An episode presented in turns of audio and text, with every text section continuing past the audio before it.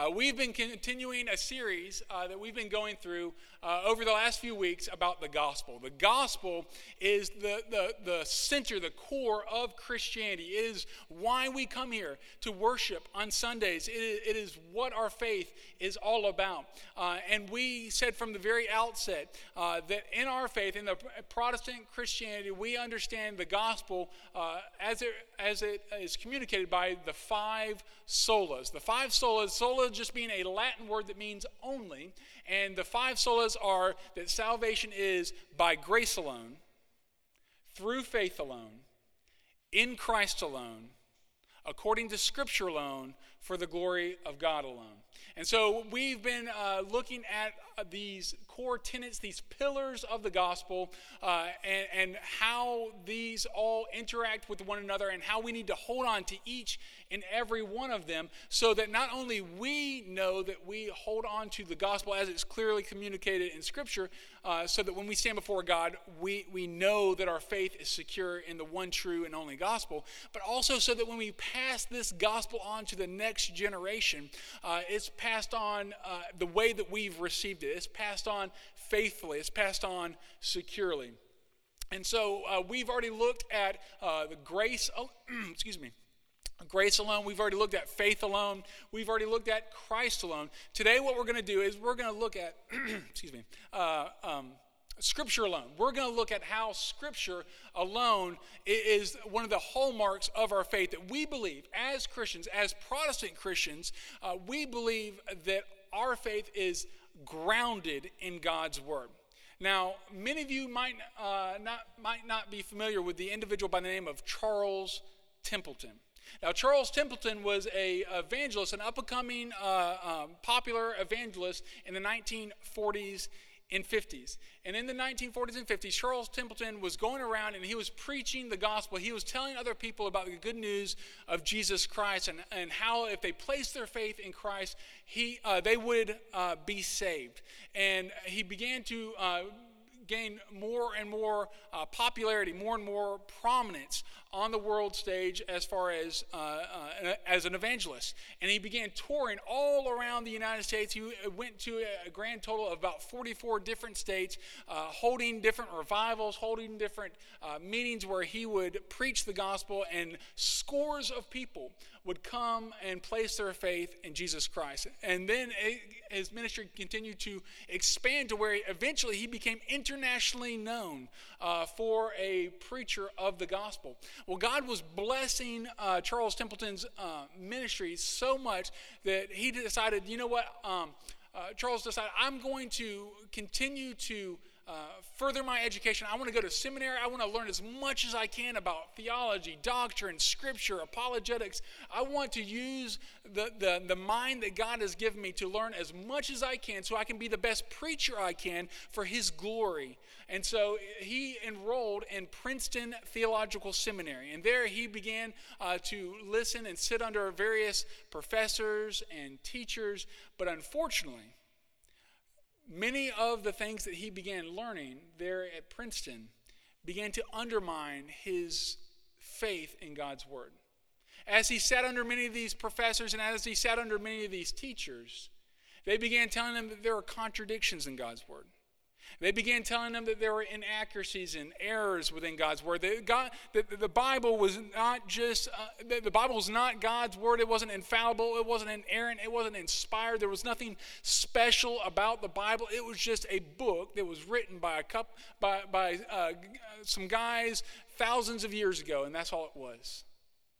As Charles Templeton began wrestling and struggling with some of these questions and trying to answer and trying to uh, understand how this is God's word, his faith began to get weaker and weaker, and eventually it fell apart altogether. And he went from being a prominent evangelist, an up and coming preacher of the gospel, to an agnostic. Someone who isn't really even sure there is a God at all. And he's most famous now not for being an evangelist who preached the gospel. Now he's most famous for one of the books he wrote, Falling Away from God. And so the ministry that had so much promise was gone.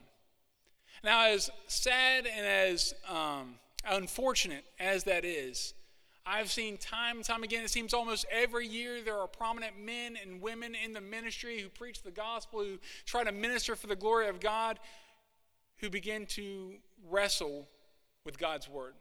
Begin to wrestle with some of the difficult passages of God's Word. Begin to wrestle with some of the things taught in God's Word. And before too long, you see uh, all kinds of people in the faith who have such promise, who God seems to be blessing in so many incredible ways, begin to fall away. And as difficult as that is, I know that many of us, we hold to God's Word. We know that it's inspired, we know that it's infallible. And maybe we're not struggling in some of those ways. We're not struggling with, with some of the difficult passages. We, we place our faith in God's word. We know we'll, we'll communicate, hey, I believe in the word of God. But here's the thing I want you to wrestle with. That even if you aren't struggling with those difficult passages, maybe you, you are, are taking a stand on God's word. How often do we truly get into God's word and then live God's word? Because here's the thing if we really believe that this is inspired by God, the, the literal Word of God given to us, shouldn't this be the most important part of each of our day? Think about that for just a moment. What more is what, what's more important in any given day than hearing from the God of the universe? What's more important in your life than hearing from your Lord and Savior who gave his life for you.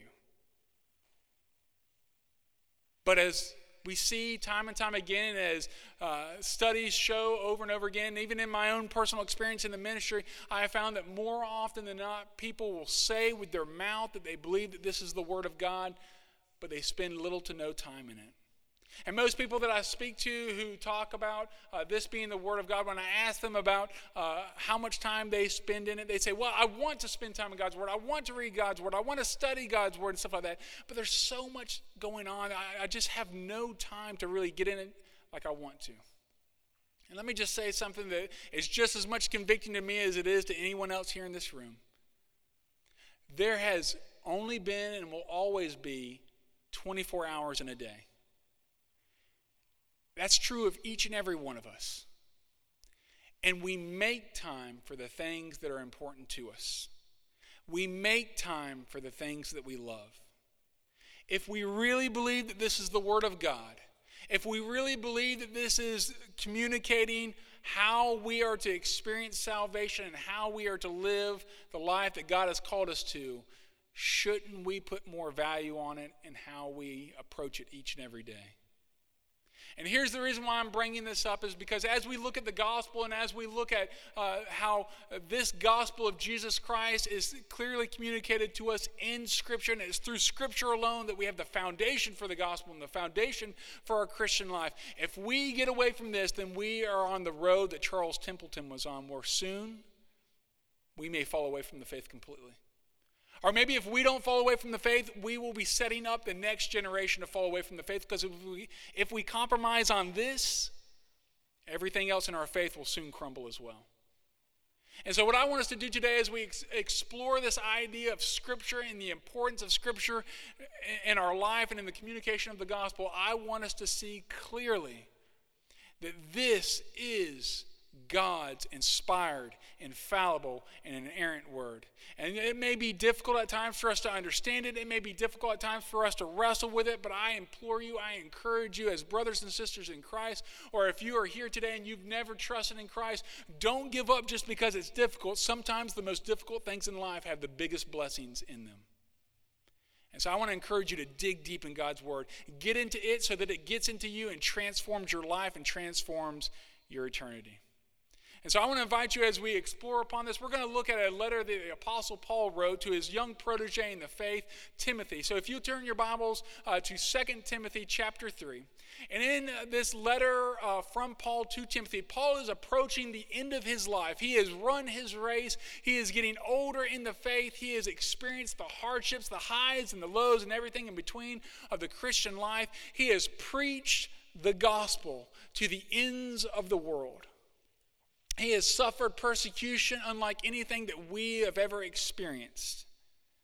And as he writes about the gospel, as he writes to this young uh, disciple in the faith who is now preaching in Ephesus, Paul writes to him and he says this, these last few words. These are probably the last words ever recorded uh, by the Apostle Paul that we have uh, here. Uh, he's writing to him, encouraging him, and he's passing the baton of the gospel to him. And this is what he says in 2 Timothy, starting in uh, chapter 3, starting in verse 10. He says, But you, have carefully followed my doctrine, my manner of life, purpose, faith, long suffering, love, perseverance, persecutions, and afflictions, which happened to me at Antioch and Iconium and Lystra, what persecutions I endured. And out of them all the Lord delivered me. Yes, and all who desire to live godly in Christ Jesus will suffer persecution. But evil men and impostors will grow worse and worse, deceiving and being deceived. Here, Paul is writing to him, and you may look at these a few verses and you think, well, what does this have to do with Scripture? But what Paul is getting at here, he's saying, Timothy, I've discipled you, I've mentored you, you've seen me, Timothy, you've seen the gospel I've preached, and you know the kind of life I live, the things I've endured. Timothy, you know that my life is is, is defined by God's word. You see, the, the gospel that Paul had been going around all over the world preaching was the gospel according to the scriptures of God, the word of God, not in the New Testament. Again, the New Testament was being written at this time. Paul's letters that would be our New Testament, they're being written, they're being collected. Uh, Peter, James, John, their letters are just being written, they're, they're being uh, uh, collected at this time. So the gospel that Paul is preaching, the gospel that he is proclaiming and he's living out in front of Timothy and the, and the watching world is the gospel according to the Old Testament. The gospel of the laws of Moses and, Deut- and of Deuteronomy and Joshua and Psalms and Proverbs and Ecclesiastes and the prophets. You see, there is a movement going on in the church today that is trying to separate the scriptures. There are preachers today who are saying, let's set aside the Old Testament because those things are difficult. Those things are strange. Those things are an obstacle to people. You know, when you hear about uh, Israel going into Canaan land and laying siege to cities and, and wiping out civilizations, when you see God raining fire down from heaven, that all seems very scary and that seems counter to the God you see in the New Testament. So let's set aside the Old and New Testament. Let's, let's just focus on the New Testament gospel. But that's not what Paul did. Because I'm here to tell you that all of Scripture, Old and New Testament, it's all the Word of God. It's all inspired. It's all God breathed. It's the gospel through and through, from Genesis 1 all the way to Revelation. It's all pointing to Jesus Christ. It's all communi- communicating the news of God's redemptive plan to humanity. And so we need to understand that all of Scripture is the gospel. That is what Paul preached. And not only was that what Paul preached, but that's what Paul lived. Did you catch what Paul was saying to Timothy? He says, You know, and you've seen my life. You've seen my love. You've seen my patience. You've seen my persecutions. Timothy, you know that this is my life. Why in the world would Paul continue to preach the gospel when he was persecuted time and time again? He lists here specifically his first missionary journey when Paul left from Antioch, which was in Syria, and he went down to the island of Cyprus, and there he preached the gospel uh, to the proconsul there, Sergius Paulus, and there uh, he, uh, that proconsul accepted Christ, and Paul saw the gospel uh, uh, power displayed there. He then went up into modern day Turkey, where he went to Antioch of Pisidia, and there he preached the gospel, and the Jews couldn't stand it. And so they ran him out of town. He then went to Iconium, and there in Iconium, he preached the gospel again. And there in Iconium, they got so upset that they wanted to stone him. Stoning wasn't just throwing little pebbles at a person, it was these rocks, these jagged boulders that they would take and they would drag someone out to the city gates and they, they would amass a crowd around them and throw rocks until they pelted them to death. Paul heard that they were going to do that to him and Barnabas. And so they left Iconium and they went to Lystra. And there in Lystra, they come, they see a crippled man there who had been crippled for years and years, and they, through the power of God, tell him to stand up and walk. They heal him, and all the people around gather around. They think, Whoa, this is amazing. They just caused this crippled man to walk, and they believe that they're Greek gods. They believe they're Zeus and Hermes.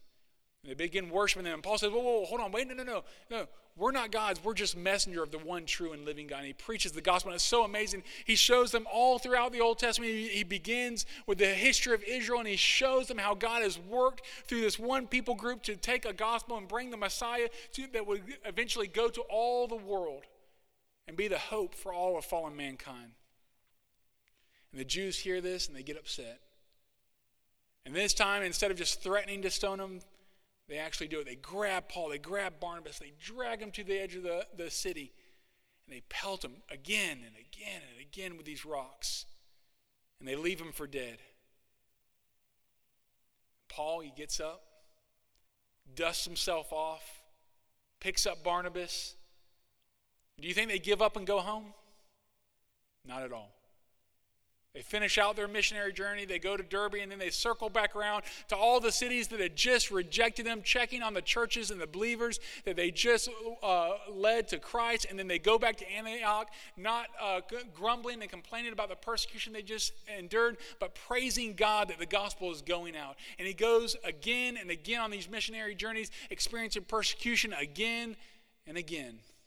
Why would Paul do that? Paul did that because he knew the importance and the power of God's word. He knew that it was the only hope for fallen mankind. If they were ever to hear about the Savior, if they were ever to hear about Jesus Christ, it depended on people like Paul going out and sharing the gospel with others, sharing God's word. In fact, notice what he says uh, to Timothy here. He goes down in verse 14, he says, But you must continue in the things which you have learned and been assured of, knowing from whom you've learned them, that from childhood you have known the Holy Scriptures. Again, that's the Old Testament, which are able, now, if you highlight or underline, underline or highlight this next phrase, which are able to make you wise for salvation through faith which is in Christ Jesus. Here, Paul is saying, Timothy, you have to continue in spreading the gospel. Timothy, you have to keep preaching God's word. Listen, if we stop preaching God's word, how will the world ever hear God's message? You know, God, I'm, I'm a firm believer that God communicates in many different ways and in and, and ways that we don't even understand. I believe that God uh, can reveal himself through nature. You know, just here recently that we put a rover on Mars, and I looked at the pictures there of this rover as it took panorama shots at the landscape of Mars. And I sat there with my kids and we looked at the, the heavens as you saw just countless stars and all kinds of beautiful things there. And it just testifies to God's power and his creativity. But guess what? As much as we can learn about the power of God from the panorama of Mars, we can't learn the gospel and that God loved us enough to send his one and only Son to die on a cross for us. You can't learn that from nature. You know, I love going hiking with my family. One of the things we do is uh, uh, we'll, we'll, go hiking, uh, especially around Pilot Mountain. We love going uh, around there, and we'll see these little steps. Have you seen the steps going up the, the Pilot Mountain? I'll look at those and I'll just kind of kid with my, uh, my, my family every once in a while. I'll say, you know, look, through wind and erosion and just the random circumstances of life, the, the nature just created these steps that perfectly go up to the hill of this uh, mountain. And they just kind of look at me and they laugh and they say, no, that couldn't have happened. And it's ridiculous. Because we know that just random natural occurrences don't create order and beauty. If you send a tornado through a junkyard, you're not going to get a Volkswagen or you're not going to get a Mustang that works, are you? That's because we know that order does not come from chaos unless there's an intelligent design and mind behind it. But as much as we can look out at creation all around us, and as much as we can see God's fingerprints on all of creation, we can't learn the gospel through creation. If we could, then God would never have had to inspire men and women throughout the ages to not only uh, write God's word, but preserve God's word and pass it on to us. People giving their life so that we could have a copy of God's word today. God's word is important. Scripture is important because it clearly communicates the path to salvation. Now, hear me very clearly. Paul has just said that he sends out this gospel and he proclaims this gospel even though it suffers persecution. He goes so far to tell Timothy, this young protege in the faith, the one he's passing the baton of the gospel to, he says, Listen, everyone who desires to live godly will suffer persecution. And I want you to hear me very clearly because this is not a prosperity gospel. This is not a feel good gospel. If you are wanting to live out God's truth in a world that is increasingly antagonistic towards truth, you are going to suffer persecution as well. The world is not going to uh, love you when you continue, continue to proclaim God's truth that goes contrary to the desires of their heart. And listen, I'm convinced that this world is getting darker and darker, more chaotic and more chaotic. And I don't know whether or not God is going to come back in our lifetime or in a hundred years, but that doesn't matter. What matters is we are faithful in the time that we have here now. And that when God comes back, whether it be today or whether it be a hundred years from now, that when He comes back, He finds us faithful to His word. So I'm going to ask you do you believe that this is the word of God? And more than just believing that this is the Word of God, do you live this out the way Paul lived this out? I'm not talking about going on missionary journeys or being a, a, formal preacher, pastor. I'm talking about just being the sons and daughters of your Heavenly Father, telling other people about the good news that transformed your life and that you know will transform the lives of those who hear and listen and obey. So, this is what Paul's telling Timothy. He says, Listen, this is the gospel, and this is why I do it. This is why I suffer all the hardships, is because this and this alone communicates the message that leads to salvation, that makes people wise unto salvation. And even if people misconstrue my motives, and even if people persecute me, I'm going to continue to put forth this gospel. But then he goes on, he, he takes it a step further. He says, Not only does this lead you to salvation, but I want you to notice what he says next. Look at the next few verses. And many of y'all are probably very familiar with this passage here. Paul then goes on he says this all of Scripture. And again, remember, for Paul, that's all the Old Testament. The New Testament hasn't been written and compiled yet. But he says all of Scripture is given by God and, and, by inspiration of God. That means that word inspiration means God breathed. Think of it as this this is God's love letter to you. Imagine if you had a handwritten note from Jesus Christ mailed to you. Imagine if the God of this universe that spoke this universe into existence and holds it in the palm of his hands, if he had a specific message for you. That's true. He does have a message for you. He's given you his word. And more than that, He has you here today to hear this message. You're not here by accident. You're here by divine appointment. God wanted you here to hear this message because He has something in store for you. And so he says all of Scripture is inspired, given by inspiration of God and is, catch this, he riddles off a number of things that Scripture means for us as believers. He says this is profitable for doctrine. That is, Scripture tells us who God is, who we are, and what this world is really like around us. You see, we live in a world that we are bombarded constantly with messages about who we are. Some of those are positive messages about you are uh, uh, the, the master of your own life. You get to decide who you are. You get to decide what gender you are. You get to decide who you want to marry. You get to decide anything and everything you want. No one can tell you you are wrong. You make up your truth. That's the phrase that we hear so much today your truth. We hear today that some of them are not so good messages. Some of them are about how hateful you are, how mean you are because of the way you believe or the way you live. Some of them continue because of what you look like or how you live. And if all we do is listen to the world around us, then we'll begin believing some of those messages. But if we immerse ourselves in God's Word and let His truth wash over us and recalibrate our eyes and our heart and our mind on Christ, then we'll know what is true about God about us, about others. So often the church has gotten uh, astray and gotten wrong because we have neglected God's word.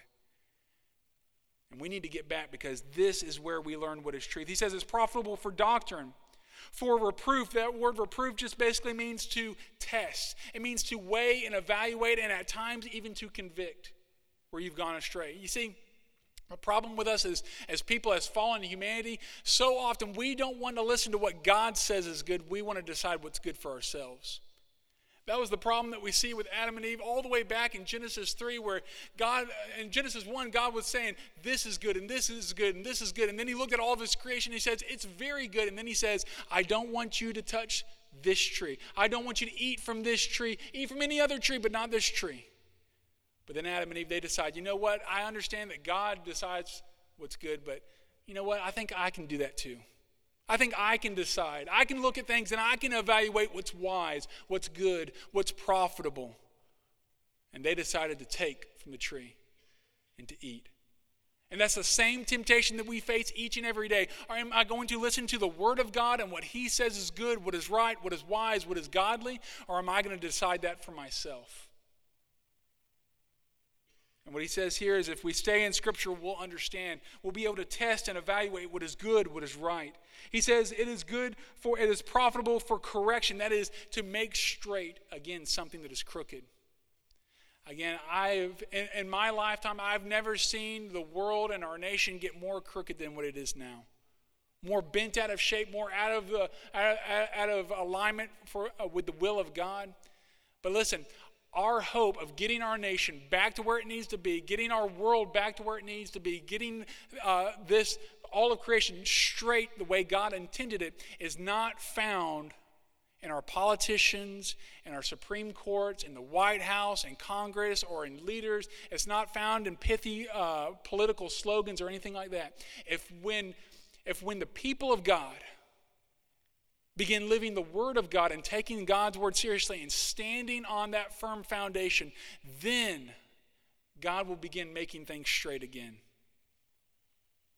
If we begin showing people what God's Word says, then I believe that the God who turned the Roman world upside down with the preaching of the gospel through Paul, the same God who, uh, time and time again throughout church history, uh, empowered revivals that transform communities and transform nations, I believe that same God wants to do an incredible work today.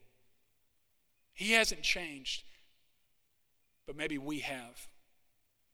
And if we take a stand on God's word, I believe that He will do that work again because His word is powerful. He goes on and says this it's profitable for instruction in righteousness. That word instruction, I love it. Another way that it's translated in, in some Bibles is training. It's this idea of when you go and work out and you strengthen certain muscles and you, you strengthen your endurance and you strengthen uh, your body to do a work. It says that when we get into God's word and we let it get into us, it trains us for righteousness. Righteousness is, again, that fancy theological word that just means a right standing with God. It shows you and it trains you to live the life God has called you to live. And he says that the man of God may be complete, thoroughly equipped for every good work. That word complete means lacking nothing, whole. Listen, if you want to experience God working in your life, you got to get into God's Word. Every time I ever counsel anyone, whether it be marriage problems, whether it be personal problems, whether it be you name it, one of the first questions I ask are you spending time in God's Word? Because if you're not spending time in God's Word, you got to start there. That is the first step to getting your life back to where it needs to be. I'm not saying you have to spend hours and hours a day reading God's Word, but just a few moments where you get alone with your Heavenly Father, you hear from Him, and then you pour your heart out to Him. It begins to transform you and change you. Maybe not in a day, but as you consistently, day by day, do it, you begin to be transformed more and more into the image of His Son, Jesus Christ. So I'm going to ask you, and I don't want you to answer to anyone else, but just between you and God in the stillness of this moment, are you getting into God's Word? Do you believe that not only it's profitable for your salvation to hear uh, uh, the, the good news of Jesus Christ and to be saved, but do you believe that it's essential for you in your day to day Christian walk? Just like you get up and you don't forget to eat breakfast, you don't forget to get dressed, you, there are things in your life that you know are important that you have to do. Do you believe it is essential for you to hear from God each and every day? To spend time with Him, to let Him speak into your life? Because hear me, hear me very clearly.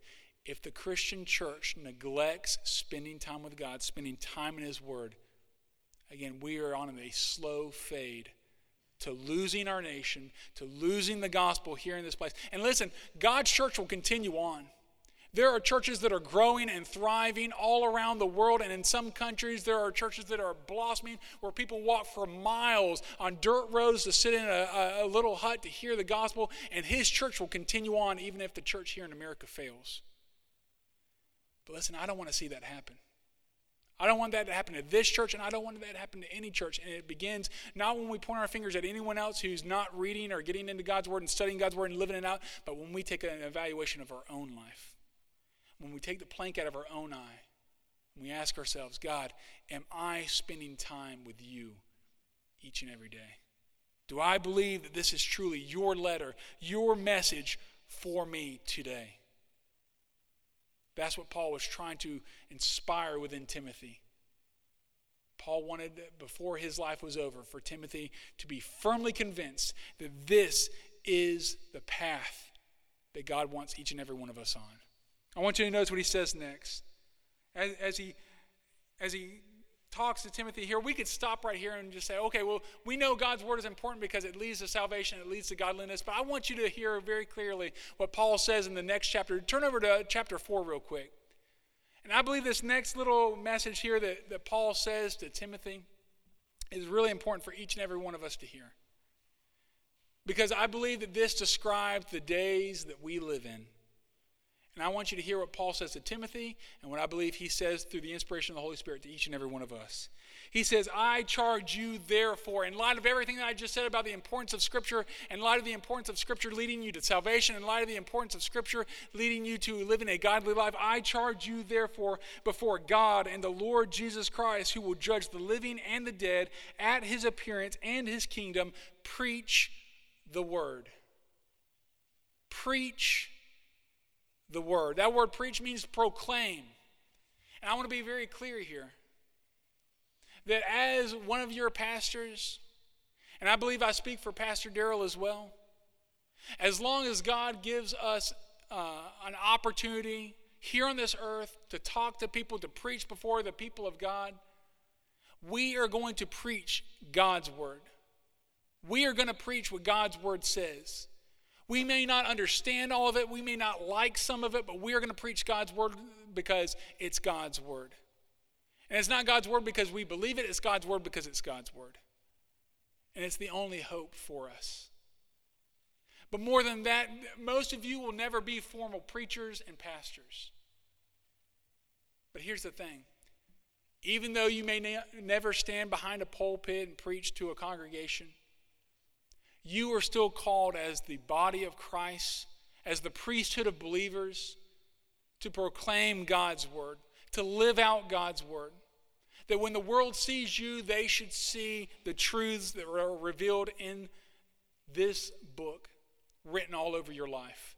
And the words that you say and the life that you live, it should be a living display of God's word. And you should preach God's word with your day to day living. And you can only do that as you stay in God's word. Notice what he goes on to say, though. He says, Be ready in season and out of season.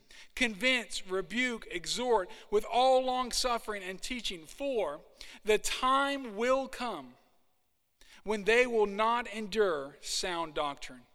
But according to their own desires, because they have itching ears, they will heap up for themselves teachers, and they will turn their ears away from the truth and be turned aside to fables. Be watchful in all things, endure afflictions, do the work of an evangelist, fulfill your ministry. Paul is writing to a young preacher as he's stepping off the world stage. He's passing this gospel baton. He's emphasizing the importance of Scripture to Timothy, that he takes the gospel into the next generation. He says, You fulfill the ministry you've been called to. You preach God's word. I don't care what happens to you. You be faithful to what God has called you to and let chips fall where they may. And I'm here to tell you that if you're here today, if God has given you the opportunity to be here, to hear God's word, to accept the gospel and live out that gospel, you've been called to a ministry as well. It may not be a ministry like this, but you are in a ministry. And in fact, you are called to do certain things and reach certain people that I'll never be able to reach. You'll have opportunities that I'll never have. And if you don't stand on God's word and proclaim His message, His truth to those people and, the, and, make the most of those opportunities, then one day when we all stand to give an account before God, you're going to have to answer to why you did not follow through and fulfill the ministry and the calling that God has placed on your life. Now, hear me very clearly. I understand sharing the gospel is very intimidating. That is the front line of Christian ministry. That is where the spiritual battle is the heaviest. And I understand that it's easy for us to make excuses and to shrink back. And I am not calling you to, to uh, share your faith and to, to preach the gospel the way that I do or the way that anyone else does. God has crafted you and gifted you and created you in such a way that you preach the gospel and you proclaim the gospel and you live the gospel the way God has created you to live the gospel.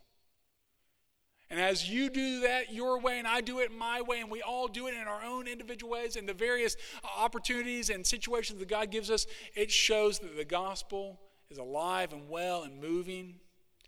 And it will be pervasive and it will accomplish the good work that God has called us to.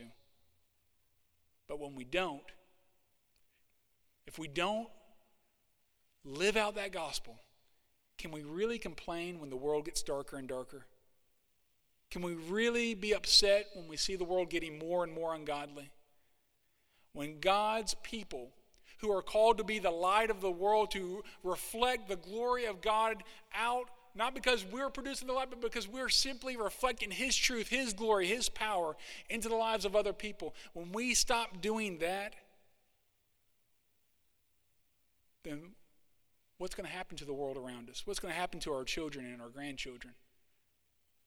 You know, I started off this message talking about Charles Templeton, an evangelist who was growing, who was up and coming, he was, he was sharing the gospel, and God was blessing in some tremendous ways, but because he began to doubt God's word, he lost those opportunities. He walked away from the faith.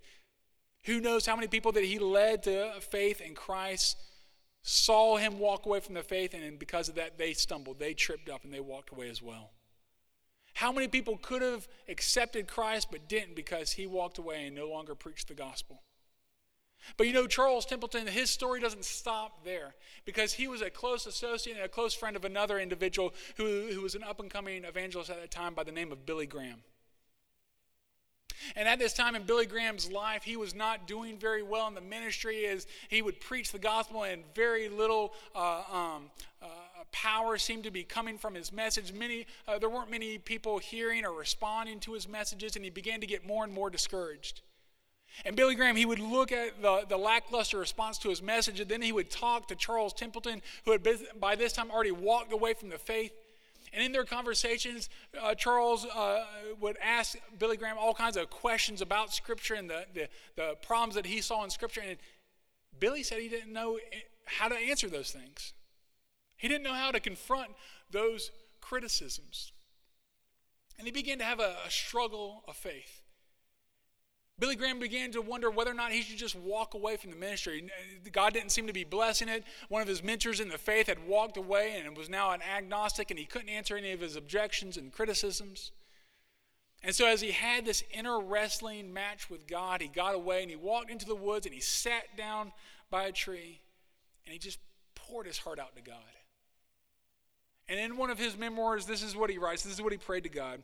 He said, Oh God, there are many things in this book, pointing to his Bible, that I do not understand. There are many problems for which I have no solution. There are many seeming contradictions. There are some areas in it that don't seem to correlate with modern science. I can't answer some of the philosophical and psychological questions that Chuck and others are raising. And then he looked up to heaven, and this is what he prayed next. he said, Father, I am going to accept this as your word by faith. I'm going to go, I, am going to allow faith to go beyond my intellectual questions and my doubts, and I will believe that this is your inspired word. And according to Billy Graham, he then stood up, and when he stood up, he just felt a peace and an empowerment that he had nailed down. Even though he couldn't answer every question, he had nailed down, I am going to believe that this is the Word of God. It wasn't too long after that that he went to California and began preaching in LA. And there was just a power that went out from his preaching, and he saw hundreds upon hundreds give their life to Christ. And many of the people there gave testimony that there was such a power and an authoritative preaching of God's word that they had never seen before. And that led into Billy Graham's crusades that impacted not only the United States, but all the world for the glory of God. All because one man decided that he was going to place his faith in God's inspired, infallible, inerrant word. And I believe that what was special was not Billy Graham, but it was the preaching of his word. It was the faith that Billy Graham put in God's word. Because listen, you may not be Billy Graham, you may be, not be the next greatest evangelist, preacher, pastor, whatever it may be, but I believe that God is looking for just one person who has a bold faith in what God can do as His word is proclaimed, that when His word goes out, it will accomplish exactly what it set out to accomplish. And if just one person will have that kind of faith, there's no end to what God can do. So I don't know where you are today. I don't know what you're wrestling with or what you're struggling with. You may have some serious doubts about God's word, about the Christian faith or whatever. I get it. That's okay. But I'm here today to tell you that God wants you to hear this message, to just trust in Him. Hang in there. Keep digging. Keep wrestling. Keep asking those questions. Dig deep into God's Word. Be around the brothers and sisters in Christ and ask those questions. Wrestle with it. And I believe that God will strengthen your faith as you hold tight to Him. And as you do that, I believe that God's next great revival is just right around the corner as His people trust in His Word. In just a moment, we're going to have a time of invitation. This is just a time where you. Uh, you listen to your Heavenly Father. Whatever He is calling you to, whatever He is speaking to you here in this moment, you listen to Him. I'm going to lead you in a time of prayer. You can pray in your seats. You can come pray here at the stage. It doesn't matter where you are, it just matters where your heart is focused. And my prayer is that you would focus on your Heavenly Father who's speaking to you here in this moment. So, as we go into this time of prayer, you listen to Him, be obedient to whatever He calls you to do, and we'll give all the glory to Him. Let's pray.